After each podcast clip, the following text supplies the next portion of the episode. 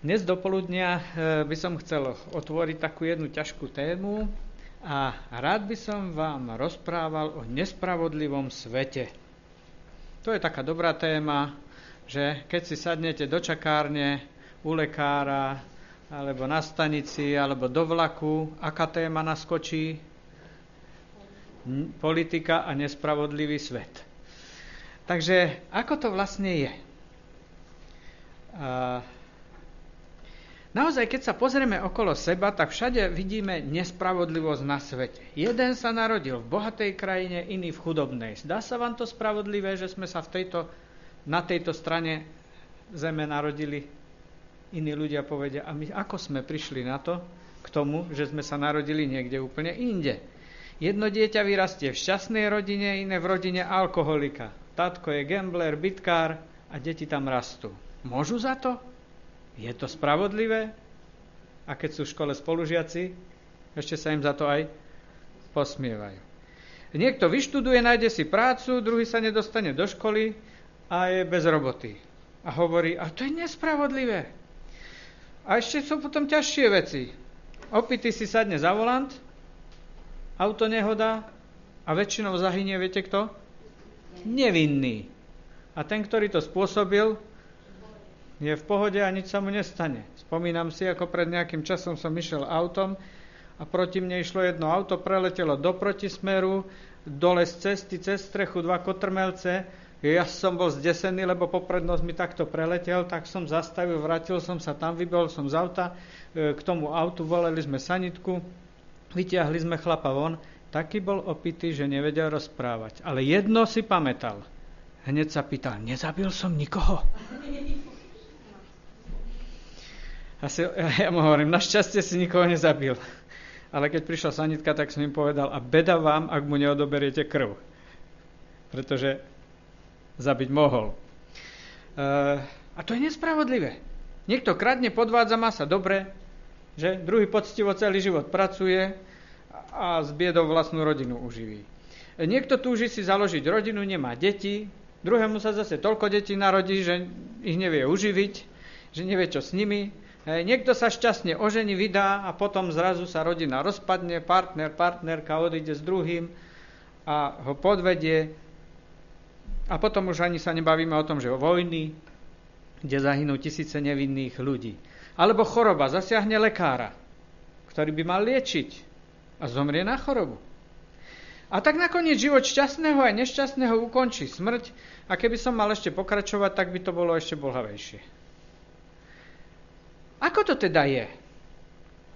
Prečo v takomto svete žijeme?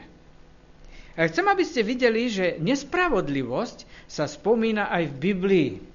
Mimochodom, tá Biblia je plná príbehov o nespravodlivosti, ktorá sa tam udiala. E, hneď na začiatku to začína príbeh Kain zabil Abela. A to prečo?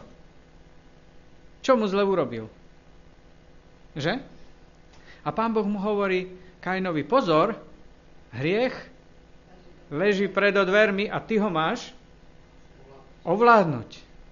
A Kain to nezvládol. E, Dávid zoberie Uriášovi ženu, vyspí sa s ňou a potom, nech, potom nechá Uriáša zabiť. To je pekný príbeh, že? V Biblii. Job trpí a nič zle nespravil. Všimnite si, že najstaršia kniha Biblie sa zaoberá práve týmto problémom. Nič zle neurobil a trpí. A strašne trpí. A keď pôjdeme do Nového zákona, Bartimeus sa slepý narodil. Čo riešili ľudia? To je nespravodlivosť. Kto je na vine? No poďme to vyšetrovať. A Ježiš, keď to počul, hovorí, ľudia, vy ste úplne mimo. Nehľadajte vyníka. Či on, či mama, či otec, či kto bol vinný. Ján Krstiteľ prišiel o hlavu. To bolo spravodlivé? A za čo, že? Štefana ukameňovali. A tak by sme mohli pokračovať. Kde sa teda vzala nespravodlivosť na svete? A keď toto chceme preskúmať, tak otvorte svoju Bibliu v 1. Možišovej v 3. kapitole a tam máme napísané e, v 4. až 5. verši toto. Had žene povedal, Nie, určite nezomriete. Boh totiž vie, že v deň, keď budete z neho jesť, otvoria sa vám oči a budete ako Boh. Budete poznať dobro aj zlo. Pekný to veršík. A moja otázka je, či mal pravdu alebo nemal. V čom povedal pravdu? Áno, že sa im oči otvorili, lebo dovtedy len dobro poznali. A teraz začali ľudia spoznávať aj zlo. A tak sa nám oči až dodnes otvárajú, že čo všetko zlé ešte sa dá vymyslieť a urobiť. Poznať dobro aj zlo. E, kde sa teda vzala tá nespravodlivosť na svete? Pozrite, Apoštol Pavol nám povie, a tak cez jedného človeka vošiel do sveta hriech a cez hriech smrť. Takto prešla smrť na všetkých ľudí, pretože tí prví dvaja zhrešili. Áno či nie? Nie. Kontrolujte ma. My ľudia si občas vymýšľame tie biblické veršíky. Nie, tam je napísané, že všetci zhrešili. Áno, Adam s Evou to začali, ale my v tom statočne pokračujeme. A každý si nesieme svoju zodpovednosť. Pán Boh nás chcel uchrániť od hriechu, ale my sme sa rozhodli pre hriech. A chcem, aby sme si uvedomili, že ak ľudia majú otázky o Božej spravodlivosti alebo o nespravodlivosti toho zla, tak to sú základné otázky, ktoré ľuďom pomáhajú pochopiť podstatu hriechu, lebo podstatou hriechu je, že hriech je nespravodlivý.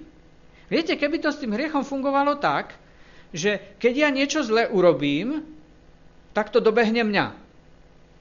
Tak by to ešte bolo, jak to poviem, aspoň logické. Ale ono to funguje tak, že ja spravím niečo zlé, a trpí celá rodina a pol zboru, hej, alebo všetci moji susedia a kolegovia v práci.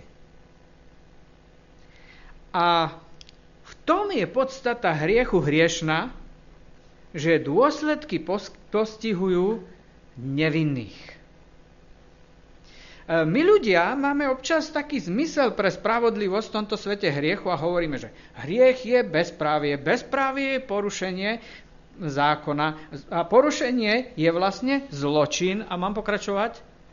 Zločin si vyžaduje zaslúžený trest. Takto to my vnímame. A hovoríme si, keby aspoň toto fungovalo. No, chcem, aby ste vedeli, že aj Biblia to pozná. Tento veršik u Rímanom hovorí, odplatou za hriech je smrť. A iný verš hovorí, Rímanom 1.32, že ľudia poznajú Božie ustanovenia, že tí, čo páchajú také veci, si zasluhujú smrť. A tak my ľudia niekedy máme e, takú túžbu a voláme po spravodlivosti. A ľudstvo naozaj volá po spravodlivosti a hovorí, že kde je Pán Boh, keď zomierajú nevinné deti? Kde je Pán Boh, keď mne niekto v rodine ochorie? A ľudia niekedy hovoria, každý má dostať to, čo si zaslúžil. Preto sú dneska také populárne východné náboženstva, pretože tieto riešia takým spôsobom, čo si si zaslúžil, to si zožneš a keď nie v tomto živote, tak v tom nasledujúcom, hej, a buď sa polepšíš, alebo sa pohoršíš, si to vytrpíš a je to na tebe. A ľudia naozaj takto uvažujú. Každý má dostať to, čo si zaslúžil. No dobre, ale ak má každý dostať to, čo si zaslúžil, tak v Biblii je napísané, že nie to rozdielu, všetci zhrešili a postrádajú Božej slávy. Nikto sa pred Pána Boha nemôžeme postaviť a povedať, Pane Bože, ostatných ber na zodpovednosť, ale ja som svetla vynímka. A tak vlastne všetci sme zhrešili a zasluhujeme si trest a smrť. A konec koncov všetci skôr či neskôr zomrieme, ak sa nedožijeme druhého príchodu. A teda nikto si nezaslúži žiť väčšine. To je tvrdá realita. Takže moja otázka ešte, či chcete, aby zavládla absolútna spravodlivosť. No, Lebo keď potom voláme, tak po čom vlastne voláme? Po vlastnom odsúdení. A Peťo hovorí, že po vlastnej poprave. Hej? A ak by toto bolo biblické posolstvo, že teda všetci sme zhrešili, všetci si zasluhujeme trest a odplata za hriech je smrť, no tak to tu zabalíme, ja toto zavrem a ideme domov. A povedzte mi, o čom by ste rozmýšľali dneska večer? Že či ešte budúci týždeň vôbec pôjdem do toho zboru. Na čo sem chodíš, teraz nemôžeš spať. Nie? A ja viem, že tušíte, že čo si by ešte malo iné prísť. A tak vám chcem ukázať, že Pán Boh nielen konštatuje, že je to s nami tak, ako to s nami je, ale Pán Boh má aj nejaké riešenie pre tento svet. A riešenie je vám všetkým známe. Poznáte tento veršík? Áno? Viete aj na spameť aspoň jeden verš Biblie? Viete? Tak poďme si ho povedať spolu. Veď Boh tak miloval svet, že dal svojho jednorodeného syna, aby nikto verí v neho nezahynul, ale mal väčší život. Tak. Pán Boh teda to vyriešil tak, že spravodlivého syna posiela na nespravodlivý svet. Teraz na chvíľku uvažujme o tom, ako to tu mal pán Ježiš na tom svete. Takže spravodlivosť v Ježišovom živote. Ježiš sa narodí v tej najchudobnejšej rodine. To sa vám zdá spravodlivé? Na Vianoce sa tak romanticky rozpráva o tom, ako sa v tých jasličkách narodil. Musím vám povedať, že my chlapi to nevieme pochopiť, ale ženy, ktoré rodili, vedia, že to nie je také jednoduché. Ak by ste mali rodiť v chlieve na sene, tak to veľa romantiky by do toho príbehu nepridalo. Že? To vôbec nebolo romantické. Boží syn sa narodí chudobnej rodine a narodí sa v maštali. E, len čo pán Ježiš trošičku povyrástol, Herodes ho chce zabiť. A vyvraždí pritom nevinné deti. Všimnite si, ako nepriateľ brnkal pánu Bohu na to najcitlivejšie miesto a to sú deti. A od začiatku mu ukazuje, tvoj syn keď bude na tomto svete, tak to ešte uvidíš, že čo všetko hriech dokáže. Ako pán Boh to ťažko musel prežívať, keď nevinné deti zomreli preto, že hľadali jeho jednorodeného syna. No a potom o ňom čítame, že nemal kde by hlavu sklonil, pán Ježiš, Boží syn, na tomto svete, kde všetci mali, alebo veľká väčšina mala viac, ako bolo treba.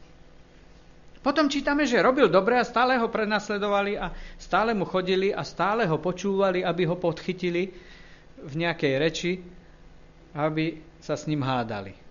To sa vám zdá toto všetko spravodlivé zatiaľ? Rozmýšľajte. Učeníci, s ktorými on 3,5 roka spolu chodí, jedáva, spoločne chodili na návštevy, vodne v noci boli spolu, na ťažšej chvíli ho opustili. Potom ho nespravodlivo odsudili, potom ho neprávom zbičovali a potom ho protiprávne a najkrutejšie, ako sa len dalo, ukrižovali. A teraz mi povedzte, koľko spravodlivosti Ježiš zažil za svojho života. Ja si myslím, že si ten kalich v dôsledku hriechu vypil až do dna. Preto hovorí otcovi, oče, ten kalich už je príliš, že? Ak je možné, od ním to odo mňa. Ale nie ako ja chcem, ale ako ty chceš. Ako je to teda s tou spravodlivosťou? Predstavte si túto situáciu. Na začiatku Ježišovej služby zaznel z neba hlas. Spomínate si kedy? Pri krste. Toto je môj milovaný syn. Potom Ježiš prežije tých niekoľko rokov služby verejnej A na záver, keď už Ježiš má byť ukrižovaný, alebo keď už je ukrižovaný, a vy viete, že tam zaznievali slova, že ak si syn Boží zostup z kríža, že? A tak si kladiem otázku, či by bolo spravodlivé, keby tesne pred smrťou Ježiš zostúpil z kríža a za hromobytia a zemetrasenia, ktoré tam bolo, by odišiel do neba a z neba by zaznel hlas. Znevážili ste môjho milovaného syna. A teraz si ponesiete spravodlivú odplatu. Viete si to predstaviť? Máte pocit, že si moc vymýšľam? Ale to bol scenár, ktorý Ježišovi vnúcoval Satan, keď hovoril, ak si syn Boží, zostup z kríža. A viete, keby v poslednej chvíli bola zavládla spravodlivosť, tak by sa toto bolo stalo. A ja sa pýtam, či by niekto mohol niečo vyčítať Pánu Bohu. Pán Boh by mohol pred celým vesmírom povedať, pozri, pozrite sa, anieli, iné bytosti. Všetko sme pre nich spravili. A oni to nepochopili, neprijali, odmietli a Božieho syna ukrižovali. A celý vesmír by sa sklonil a povedal, Pane Bože, máš pravdu.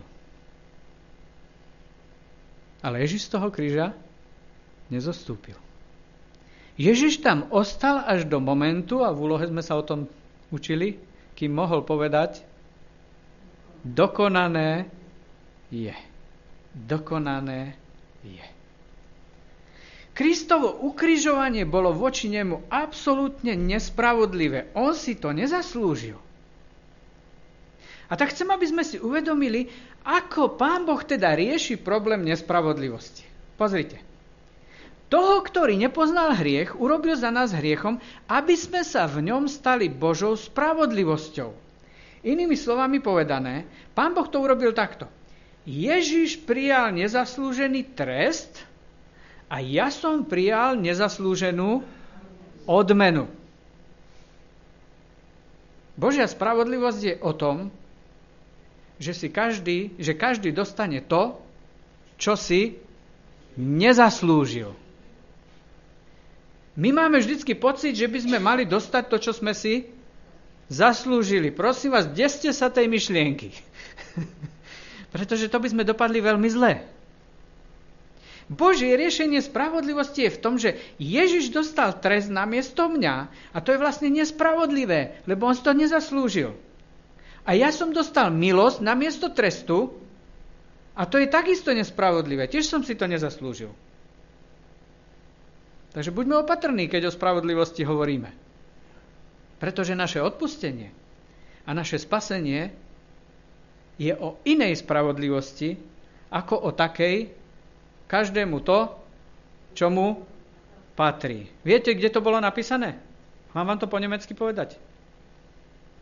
Jedem das sein. Nech každý má to, čo mu patrí. To bolo na bráne koncentračného tábora. A ľudia, keď tam vchádzali, každý deň išli do roboty a z roboty si museli prečítať každý to, čo si zaslúžil. No ďakujem pekne. Tých ľudí to muselo psychicky strašne deptať. Božie riešenie problému z nespravodlivosti je teda, že on dostal to, čo si nezaslúžil a aj ja som dostal to, čo som si nezaslúžil. Milosť to nie je spravodlivosť. Milosť je vlastne nespravodlivosť. Pretože tomu druhému dávam dobré, čo si nezaslúžil. Pozrite sa, hriech šíri zlo a zasahuje tých, čo si nezaslúžili. Milosť šíri dobro a zasahuje tých, čo si to nezaslúžili. A to stojí proti sebe. Ale ani jedno nie je o tom, že spravodlivosť. Preto Rimanom 6.23, už sme to začali čítať, čo tam bolo napísané? Lebo odplatou za hriech je smrť. Ja som vám prečítal len pol verša. Viete, čo hovorí druhá polovica? Ale darom Božím z milosti je väčší život v Kristu Ježišovi, našom pánovi. V Biblii treba čítať celé verše. Pretože keď prečítate len polovičku, tak môžete byť vedľa. Ten verš tam má spojku ale. Čo to je za spojka? Kto ste ešte chodili do školy v dohľadnom čase? Jaká? Odporovacia, ďakujem. Tá spojka ale poprie to, čo bolo pred t- v prvej časti tej vety a v druhej časti to prevráti naopak. Áno, odplata za hriech je smrť, ale tam nie je bodka. Je tam ale. A to ale hovorí o tom, že aj keď si zaslúžime smrť, Pán Boh dáva z milosti väčší život. A teraz pôjde do tuhého. Dobre? Vládzete? Môžem? tak, e, pozrite sa, ako pán Ježiš vnímal spravodlivosť. Matúš 5.44. Ja vám hovorím, milujte svojich nepriateľov, dobrorečte tým, ktorí vás preklínajú, činte dobre tým, ktorí vás nenávidia, modlite sa za tých, ktorí vás potupujú a prenasledujú, aby ste boli synmi svojho Otca, ktorý je v nebesiach, lebo svojmu slncu velí vychádzať na zlých, aj na dobrých a dáva dáž na spravodlivých, aj na nespravodlivých. Čo to Ježiš hovorí, ako to robí Pán Boh? No, milosť je v tom, že Pán Boh sa rovnako stará aj o dobrých, aj o zlých. To viete toto prijať? Buďte radi, že ja nie som Pán Boh, lebo ja by som to takto nerobil. Jedna taká pieseň e, sa spieva, mladí to poznajú, slyším Boží mlíny, jak se otáči. Poznáte tú pieseň? Hej? A tá pieseň hovorí, že o pane, kdy ja bych byl mlinářem, to by se chviela zem. To ja by viedel, komu priložiť komu ubrať a komu priložiť, že? My by sme to takto. A pán Boh ako? Božia spravodlivosť je v tom, že pán Boh sa rovnako stará o dobrých aj o zlých. No to sa nám rozum zastavuje už teraz. Dobre, a tak poďme teraz trošku o, rozmýšľať o tom, ako funguje tá Božia milosť v praxi. Čo sa dá s milosťou robiť? Prvá vec, čo sa dá s milosťou robiť, milosť sa dá prijať. My niekedy máme problém aj tú milosť prijať. E, samozrejme, keď sa to týka mňa, tak to nie je problém prijať. Hej, šoféry poznajú všetky tie historky o tom, že idete a zastavia vás policajti a povedia, pán vodič, uvedomujete si a tak ďalej. Hej, minule som išiel na Donovali e, cez Staré hory a, tak, a predtým som rozprával a potom som si niečo púšťal a neviem, čo bolo, len zrazu som zbadal, že za mnou nejaké auto bliká. A keď bliká, tak treba zastaviť, že? Tak som zastavil. A na mňa tak prísne pozreli tí dvaja páni a mi hovoria, pán vodič, uvedomujete si a ja neuvedomujem si, tak vám to pripomenieme. 86. Chlapi vedia, čo, o čom hovorím.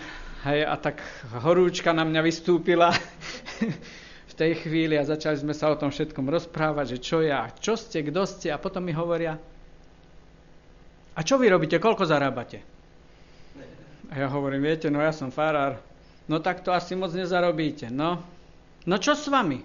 My to máme na kamere. Hej, a 86 je dosť veľa.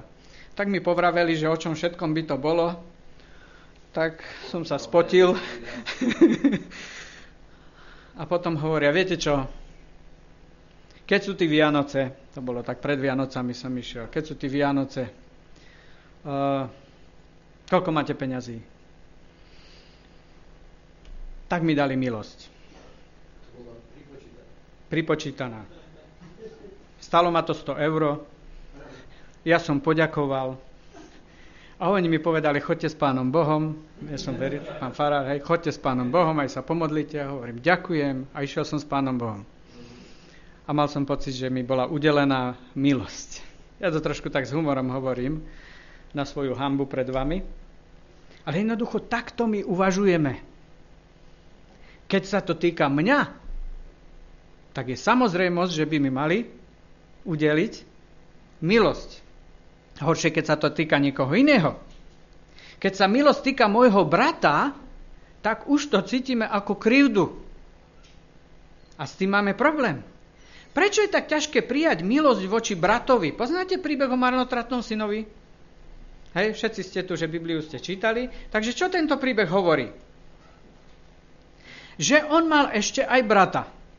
Preskočím celý ten príbeh. Príbeh e, má tak, také scény, najprv odíde z domu, potom je tam v tom svete, potom sa vráti a potom na scénu vstupuje jeho starší brat a povie, Viete, otec ho už prijal, už ho prezliekol, už je oslava, všetci sa vytešujú, že konečne je doma. Starší syn sa však nahneval a nechcel vojsť. Otec vyšiel a prehováral ho, on však povedal otcovi, pozri, toľko rokov ti slúžim, nikdy som neprestúpil tvoj príkaz, mne si nikdy nedal ani kozliatko, aby som sa zabavil so svojimi priateľmi. No keď prišiel tento tvoj syn, všimnite si, on nemá brata, on, on brata nemá, tatko má syna ešte nepodareného, ale tento tvoj syn premárnil tvoj majetok s neviestkami, preň ho si zabil vykrmené tela. Tento príbeh nám ukazuje, že keď prejavíte niekomu milosť, tak ostatní to nepochopia, nebudú sa radovať, dokonca sa urazia. A možno ste to už zažili. Ja to zažívam pomerne často. Eh, celý minulý rok sme chodili do Rakus, do romskej osady, kde staviame modlitebňu. A koľkokrát ľudia, idem tam a ľudia mi povedia, ideš tam, zober toto a niekomu to daj. Viete, ako to vždy dopadne? Vždycky je zvada. Až mi povedali, už tu nič nenos. Nič tu nenos. Lebo vždycky to niekomu dáš a ďalší štyria sa urazia. Nikomu nič nedávajte, bude pokoj. Pretože keď niekomu druhému prejavíte milosť, hneď je niekto ukrivdený. Závislivý. My milosť nevieme príjmať. Ešte keď nás sa týka, tak to ešte nejako tak príjmeme, ale druhý, to nám, to nám nejde. Príbeh robotníci na vinici, poznáte? Hej? Na konci, keď už všetci dorobili, tak reptali proti hospodárovi. Títo poslední pracovali jednu hodinu a ty si im dal toľko, čo aj nám. Čo sme celý deň, že? A tam je krásne napísané, on však povedal jednému z nich priateľu, veď ti nekrivdím, nemám azda právo urobiť so svojím, čo chcem. Či zazeráš na mňa za to, že som dobrý?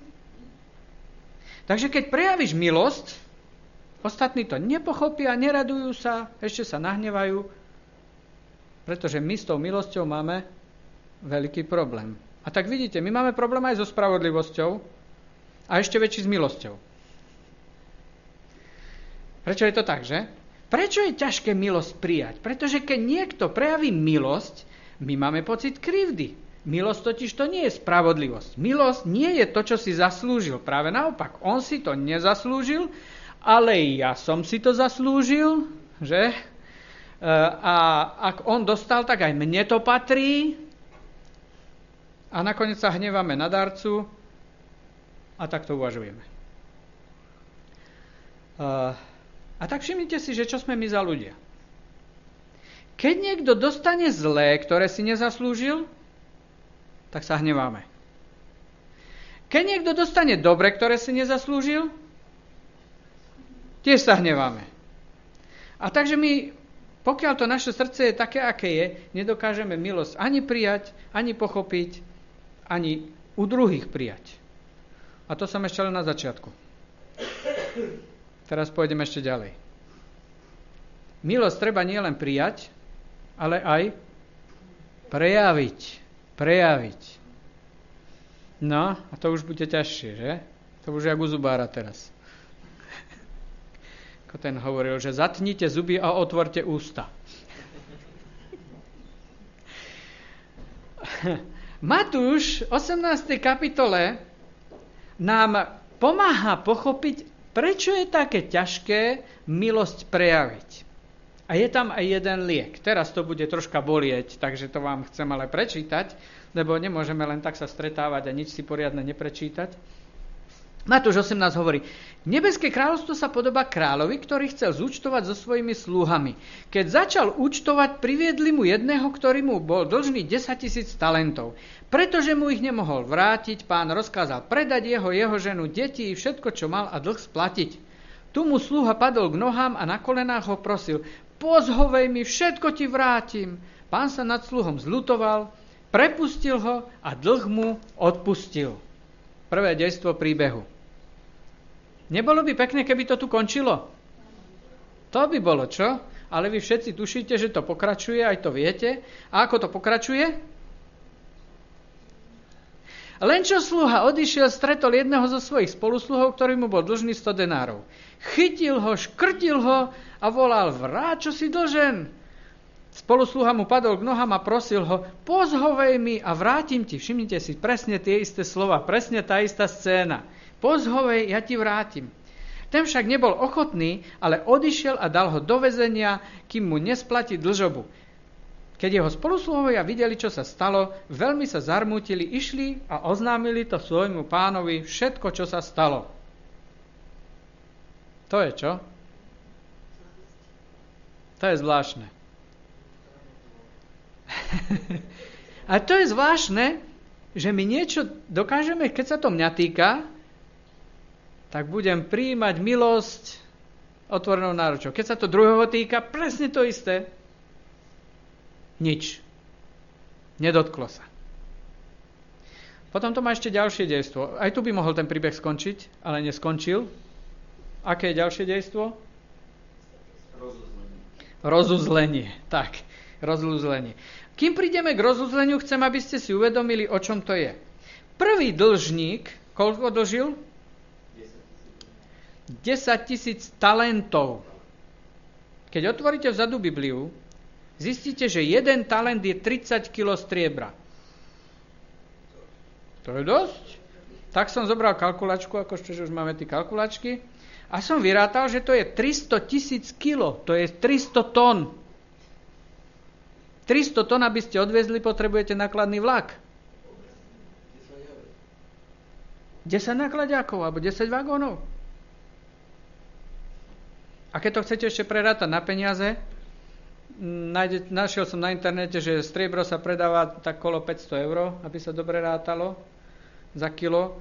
Takže to je 150 miliónov eur. Spreneveril ten chlap.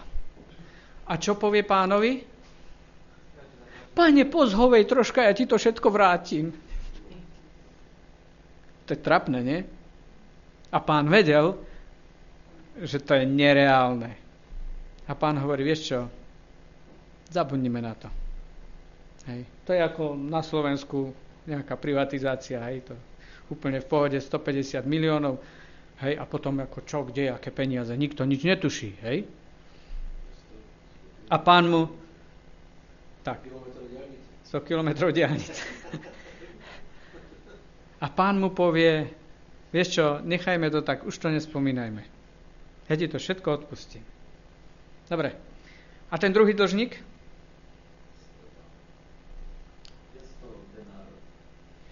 Dlžil mu 100 denárov. Hej. Denár, to sme predtým čítali v tom podobenstve, bola denná mzda robotníka. Takže 100 denárov to je ako keby trojmesačný plat. Hej, 100 pracovných dní, no dajme to, že, že trojmesačný plat. Ja neviem, dal som tam nejaký priemer, nám zdá u nás cez okolo 700 eur, no nech mu dlžil 2000 eur. Čo ste si na tom všimli? Obrovský nepomer. Ja neviem, či tie príbehy boli skutočné alebo len vymyslené, ale Ježiš ich takto povedal, ten príbeh takto povedal, aby ukázal, aký je obrovský nepomer medzi tým, čo Pán Boh odpustil nám a medzi tým, čo my máme odpustiť komu? Nie Pánu Bohu, jeden druhému. Pán Boh nehovorí, ja som vám tak veľa odpustil, vy odpustíte mne. Nemáme čo?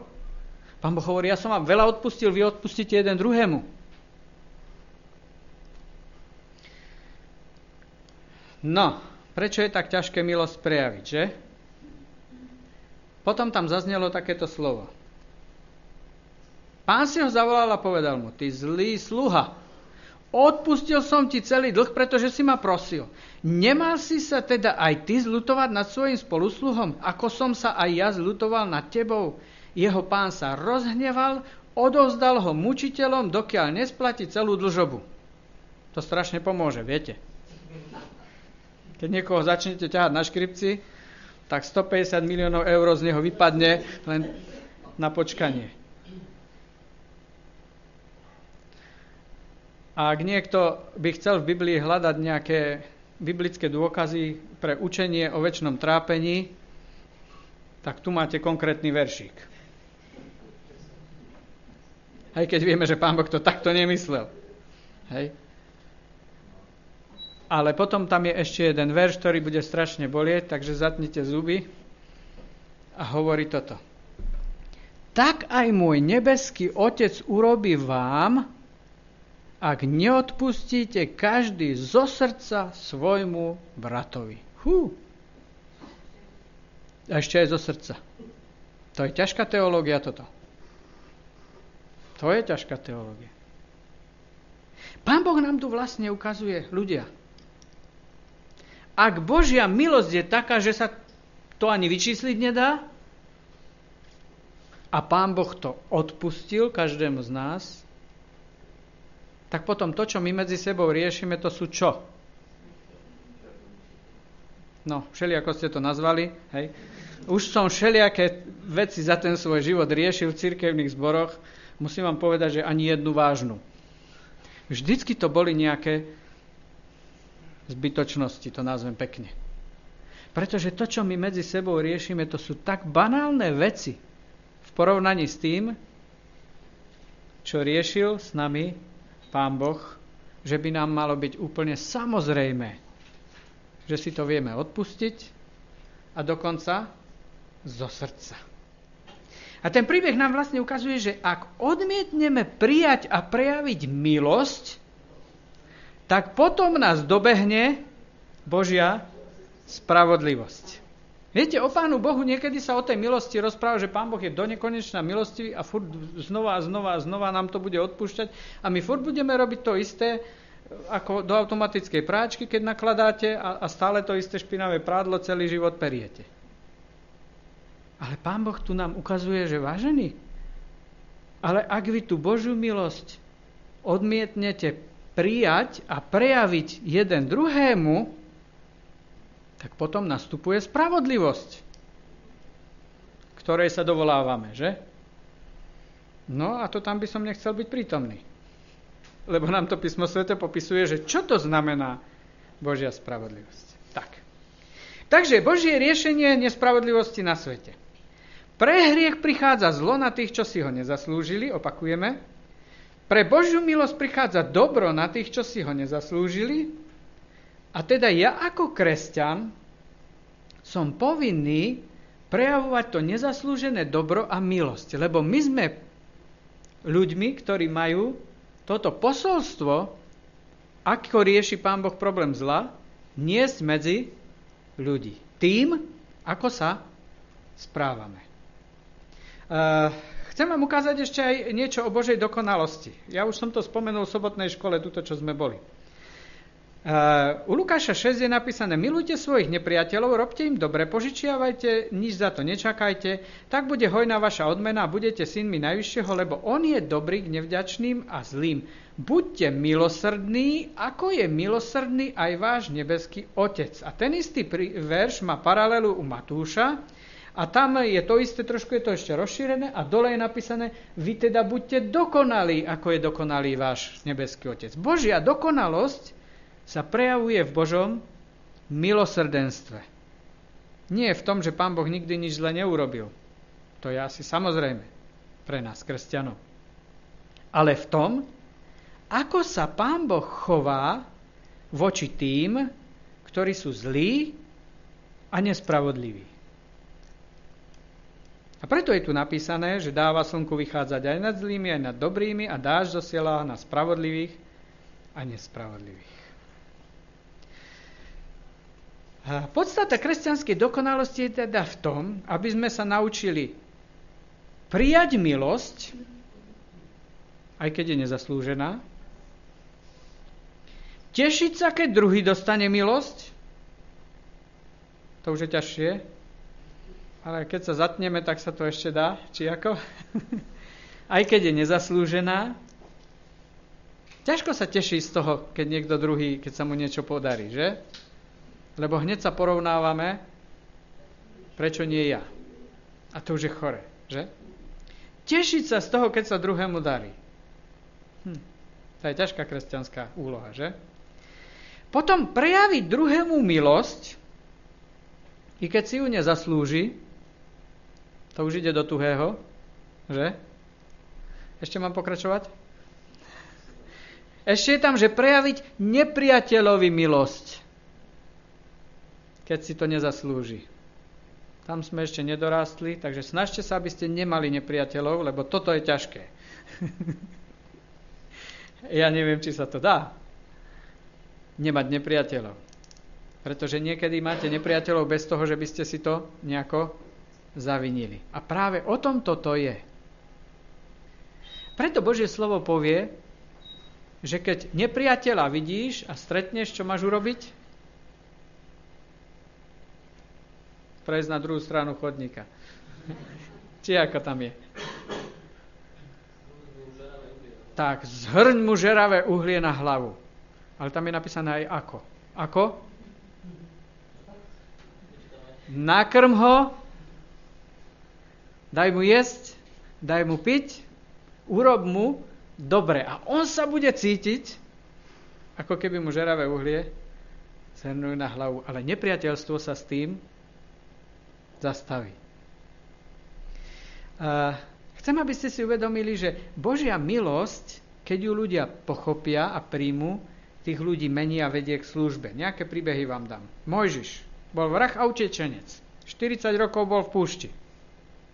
Utekal sám pred sebou a pred trestom. Ale prijal milosť a pán Boh ho použil, aby vyviedol svoj ľud.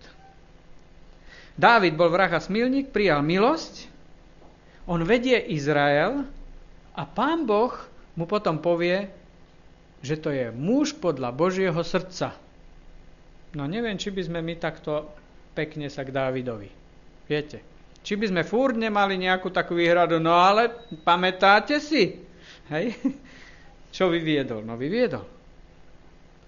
Ale činil pokánie a zmenil svoj život, pretože prijal Božiu milosť. Zacheus bol zlodej a podvodník, prijal milosť, stal sa z neho čestný a štedrý človek. A tak by sme mohli pokračovať. Božia milosť e, mení životy. Peter bol rybár, prchký človek, ale potom sa stal stĺpom kresťanskej církvy. Pavol bol horlivý prenasledovateľ, keď prijal milosť, zmenil sa na horlivého evangelistu. Človek po prijatí milosti vždycky musí zažiť určitú zmenu, ktorá ho vedie k službe. K takej forme služby, pre akú ho Pán Boh povolá. A ja si uvedomujem, že toto je dobrodružstvo a veľké dobrodružstvo. A by som vás chcel pozvať k tomu, aby ste ľudí šokovali prejavmi dobra vo svete zla. Pretože nad tým sa ľudia musia pozastaviť. Uh, niekedy treba riskovať nepochopenie. Aj to, že to ľudia zneužijú. Ale v Božej moci sa nemusíme dať odradiť. Spomínal som vám, že chodím teraz do osady do Rakús. Ja som pred nejakým časom prežil s nimi spolu takú jednu evangelizáciu, keď sa bratia z Žiaru, z Lučenca a z Rakús dohodli, že idú robiť evangelizáciu spoločne v romských osadách v okolí Lučenca. No a oni vycestovali tam, popozývali ľudí, objednali sály tam v niekoľkých dedinách a naši spoluveriaci z Rakús, oni veľmi pekne spievajú, pripravili program, piesne a osobné svedectva. Nič viac. Piesne a osobné svedectva. A bolo to veľmi dojímavé, ja som mal príležitosť tam byť s nimi a prežili sme naozaj krásny víkend a videl som, že tých ľudí to veľmi oslovovalo, keď videli, čo Božia milosť spôsobila v ich životoch. Jeden príbeh vám chcem povedať, pretože ten sa ma veľmi dotkol. Uh, jeden z tých našich bratov, volá sa Radko, pred nejakým časom, je to už pár rokov, išiel so svojimi spoluveriacimi na aute, boli na hubách, na Podbánskom a vracali sa cez Tatry. Viete, aká je cesta cez Tatry, šoféry? Hej. No a čo robili, nerobili, proste nevybrali jednu zatačku, zletel z tej cesty dolu do lesa, rozbil auto a pri tej autonehode jeden človek zahynul a jeden, e, jeden sa stal mrzákom, že prišiel o nohu a tretí mal ťažké zranenie z hlavy a má následky na celý život. S tým sa zle žije. A Radko rozprával a hovorí, viete, po tom všetkom ja som si uvedomil, že ja sa musím vrátiť domov. A to sú moji susedia. A my tam žijeme v tej osade, viete, ako žijú ľudia v osade, každý každého pozná, každý každému je blízko. Po tom, čo sa stalo, ja som si uvedomil, že teraz môže nastúpiť jedna vec, ktorá sa volá pomsta. Čo ja idem robiť? Jeden mrzák, jeden postihnutý, jeden mŕtvy. A hovorí, po nejakom čase, nebolo to dlho, znovu sme niekde išli autom, naša rodina a ich rodina, chlapi išli do roboty, viezli sa do dávke. A čo robili, nerobili, hrali sa s pištolou. Pištol vystrelila a trafila. Zahynul druhý z tej rodiny rukou iného z Rádkovej rodiny. Dvaja mŕtvi, dvaja mrzáci. A Radko hovorí, a ja som nevedel, čo idem robiť. No aby som to nenaťahoval, chcem vám povedať, že potom na pódiu prišiel za ním, keď to takto rozprával, jeden brat a on sa volá Igor. A ten Igor hovorí, viete, ja vám chcem povedať, že ja som otcom toho mrzáka, ktorý stratil nohu. Ja som mal dlhý čas problém ako ja mám žiť spolu s týmto rádkom? A oni sú bratia v Kristu, vo zbore. Ako ja s týmto človekom mám žiť? A s tým vedomím, že môj syn je mrzák kvôli nemu. On potom prišiel na pódiu a hovorí, a viete, Pán Boh to v mojom srdci zmenil a ja mám rád. On ho objal tam pred všetkými a mu hovorí, verte, neverte, my sa máme radi. My sa spolu stretávame. My sa spolu modlíme. Pretože Pán Boh nám pomohol tento problém medzi nami vyriešiť. Lebo to, čo Pán Boh odpustil mne, lebo to, čo Pán Boh odpustil Radkovi, vedie nás k tomu, že aj my jeden druhému musíme len odpustiť. A Pán Boh dal silu odpustiť. Musím vám povedať, že takéto ťažké veci som ešte nemusel riešiť. Ale títo moji bratia z osady ma šokovali. Pretože keď sa Pán Boh dotkne ľudského srdca, tak sa dejú zázraky. A ja toto považujem za zázraky. Viete, keby tomu človeku noha prirástla, by som to nepovažoval za taký zázrak, ako toto považujem za zázrak. A ja by som si prial, aby ste aj videli, vy mohli vidieť, ako Pán Boh mení životy. Pretože Pán Boh nás pozýva, aby sme takéto dobrodružstvo s ním zažívali spolu. A tak vás chcem pozvať v ťažkej úlohe aby sme vo svete, kde je nespravodlivosť, sa postavili na Božiu stranu a nie prikurovali do tej ďalšej nespravodlivosti, alebo boli poslaní ľudí, pre ľudí v tom, že dokážeme prejaviť Božiu milosť, ktorou sa prelamuje okovy tej nespravodlivosti.